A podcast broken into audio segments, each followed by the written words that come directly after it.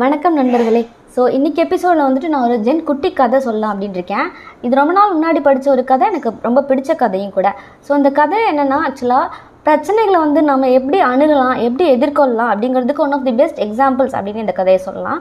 So இந்த கதையில் என்ன அப்படின்னாக்கா, ஒரு ஊரில் வந்து ஒரு மனுஷன் வந்துட்டுருக்கான். அவன் வந்து கடவுளை நோக்கி இதென்னா புலம்பிகிட்டே இருக்கான்.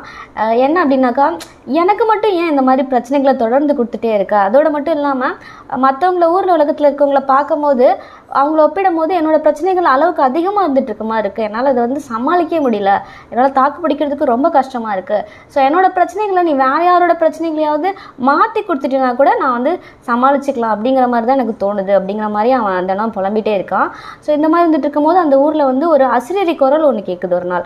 அது என்ன சொல்லுது அப்படின்னாக்கா, ஸோ இந்த ஊரில் இருக்கிற எல்லாருமே அவங்களோட பிரச்சனைகள் வந்து மூட்டைகளாக கட்டி இந்த கோயிலை நோக்கி வாங்க அப்படின்னு சொல்லிட்டு அந்த குரல் வந்து மறைஞ்சு போயிடுது. ஸோ எல்லாருமே அவங்கவுங்க வீட்டுக்குள்ளே போய்ட்டு ரொம்ப சந்தோஷமாக அவங்களோட பிரச்சனைகளை மூட்டைகளாக கட்டி தூக்கிட்டு வீட்டை விட்டு வெளில வராங்க. வெளில வந்ததுக்கப்புறம் தான் ஒருத்தரை பார்த்து ஒருத்தர் உண்மையிலே அதிர்ச்சி அடைகிறாங்க. பிகாஸ் ஏன்னா ஒரு ஒருத்தரோட மூட்டைகளும் வந்து எண்ணிக்கையிலையும் அதிகமாக இருக்குது. சில பேரோட மூட்டைகள் அதோடு இல்லாமல் அளவும் ரொம்ப பெருசாக இருக்குது. ஸோ அதை பார்க்கக்குள்ள நம்ம பிரச்சனைகள் எவ்வளவோ தேவலாம் அப்படிங்கிற அந்த புரிதலுக்கே வந்துடுறாங்க. ஸோ அதோடு இல்லாமல் அவங்க அப்படியே அந்த கோயிலை நோக்கி போகிறாங்க.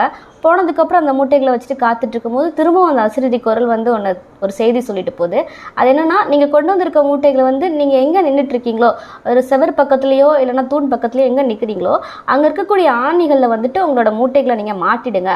மாட்டினதுக்கப்புறம் இந்த அறையில் இருக்கக்கூடிய வெளிச்சம் மறைஞ்சு முழுக்க இருட்டாயிடும். இருட்டினதுக்கப்புறம் நீங்கள் எந்த மூட்டை வந்து ஆசைப்படுறீங்களோ இல்லை வேற எந்த மூட்டையில் கை வச்சுருக்கீங்களோ அதை மாற்றி எடுத்துகிட்டு உங்கள் வீட்டுக்கு போயிடலாம் அப்படின்னு சொல்லிட்டு அந்த குரல் மறைஞ்சிடுது. ஸோ அது சொன்ன மாதிரி அவங்கவுங்க பிரச்சனைகளை வந்து பக்கத்தில் இருக்க ஆணிகளை மாட்டிட்டு அந்த மூட்டையிலேயே ரொம்ப அழுத்தமாக பலமாக அவங்கவுங்களோட கையை வச்சுக்கிட்டு கொஞ்சம் கூட அசைக்காமல் அப்படியே நின்றுக்கிறாங்க.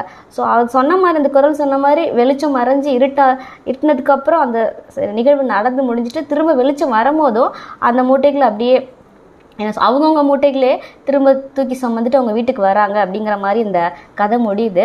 ஸோ இந்த கதை மூலமாக நம்ம தெரிஞ்சுக்கிறது என்ன அப்படின்னாக்கா, பிரச்சனை இல்லாதவங்க வந்து மனுஷங்களே கிடையாது. பிரச்சனை அப்படிங்கிறது எல்லாருக்கும் பொதுவான ஒரு விஷயம். ஸோ அது வேற யாருக்கும் ரொம்ப கம்மியாக இருக்குது, நமக்கு மட்டும்தான் அதிகமாக இருக்குது அப்படிங்கிற ஒரு தப்பான ஒரு அபிப்பிராயத்துலேயும் இந்த தவறான ஒரு அசம்ஷன்ஸ்லையும் நம்ம தொடர்ந்து இயங்கிட்டு இருக்கிறது வந்து எவ்வளோ ஒரு முட்டாள்தனம் அப்படிங்கிறத வந்து ரொம்ப ரொம்ப தெளி தெளிவாக ரொம்ப எளிமையாக இந்த குட்டி கதை விளக்கி இருக்கிறதா தான் நான் நம்புகிறேன். ஸோ உங்களுக்கு எல்லாருக்கும் இந்த கதை பிடிச்சிருக்கும் அப்படிங்கிறதும் நான் நம்புகிறேன். ஸோ ரொம்ப தேங்க்ஸ் ஃப்ரெண்ட்ஸ்.